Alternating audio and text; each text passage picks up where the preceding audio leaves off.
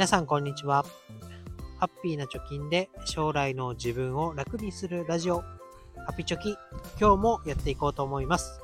このラジオでは、2人の子供の教育費や時代の変化に対応するお金として、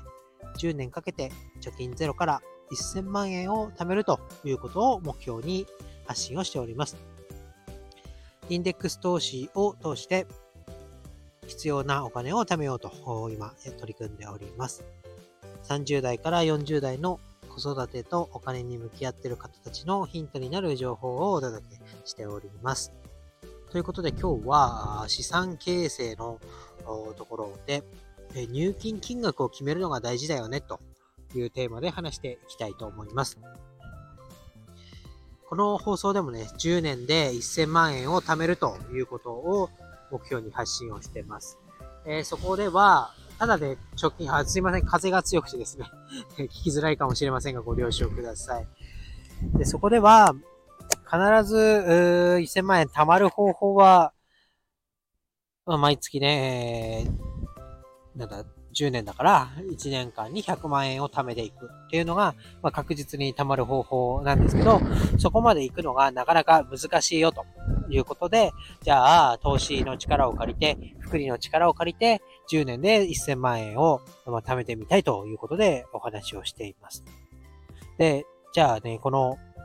投資の力を借りるっていうところがミソになってくると思うんですけど、この外部要因的なところにどれだけ頼ってしまっていいのかっていうことが、まあ日々ね、投資をしていても、えー、自分自身不安に感じることがあります。で、今日の放送の、まあ、結果から言うと、まあ、投資でお金を増やそうとはするけれども、やっぱり入金金額をしっかりと決めて、確実に積み立てていくことが大事だよねという放送にしたいと思います。で、さっきも言ったように、まあ、投資をするということは、まあ、マーケットがね、えー、どうしても相手になって、相場がいい時だったり悪い時っていうのは必ずどっちにも増えることがあります。しかし、まあ、将来的にね、成長するから、っていう前提で、まあ、全世界株式であったり、まあ、アメリカが成長するって見込んでるのであれば、えー、S&P500 なんかのね、えー、連動する投資信託、または、テスラがいいとか、NVIDIA がいいってなったら、その企業に投資をして、その恩恵を得るみたいなことを投資でしていくわけです。しかしながら、そのマーケットに左右される部分を大きくしてしまうと、まあ、いざお金が欲しい時に株価が下がってしまって、元本が減っちゃったとかね、そういうことにもなりかねないと思います。なので、自分がコントロールできる範囲を確実にやる。まあ、投資で言うと、やっぱり入金金額を毎月どれぐらいするかっていうふうに決めて、着実にコツコツと積み立てることが、やっぱり基本的には大事だよねっていうような話です。まあ、野球で言ったら、まあ、相手がね、ピッチャーがどんなボールを投げてくるかわかりませんよね。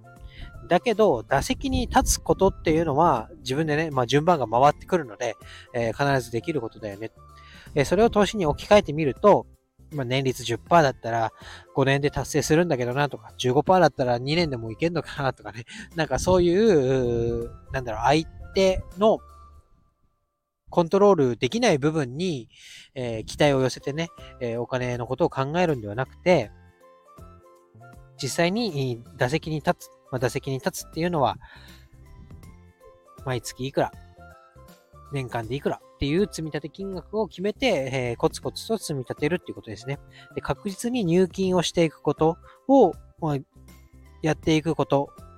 は、をすることで、確実に元本が溜まっていきますよね。で、プラスアルファで運用益が、その経済の成長に伴って上乗せされるっていうふうに考えた方が、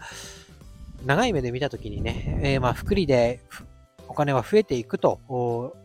いう目算で投資をしているとは思いますけれども、ある程度元本にも着目をして、元本を積み立てて、積み上げていくことで、えー、そのリターンっていうのがどんどん大きくなっていくよねっていうのを忘れちゃいけないなと思いました。なので、10年で1000万円を貯めるっていうのであれば、1年で100万円だよね。で、1年で100万円ってことは、1ヶ月に9万円とかね、それぐらいだよなっていうことで、こう、リアルな数字をね、元に入金金額を決めて、で、バッターボックスに立ち続けるっていうのが、やっぱりこう、資産を大きくしていく上では何よりも大切なことなんだろうなと思いました。で、えこれは、え、どうしたら行けばいいかっていうと、今ね、楽天証券なんかでは、え来年の新 NISA の積み立て予約みたいなのが始まってます。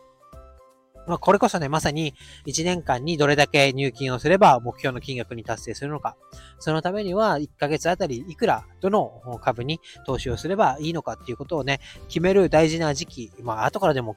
決めれますけど、まあ、スタートに合わせてね、投資を開始できる大事な時期なのかなと思いますので、ぜひご自身のね、投資の方針とか、じゃあ実際いくら貯めたいのかっていうところを改めてね、考えて、新 NISA に臨む望んでもらえればなと思います。私もですね、え、月5万円から始めてみようかなと思いましたので、え、それでね、10年、10年じゃないか、あと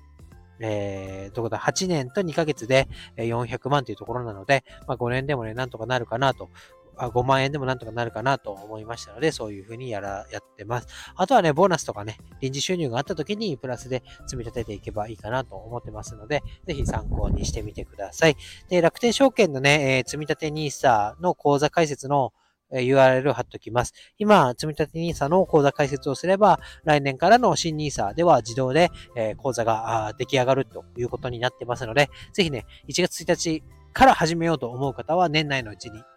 というかもう今のうちに、えー、講座解説しておいた方がいいかなと思いますので、ぜひやってみてください。ということで今日は以上になります。バイバイ。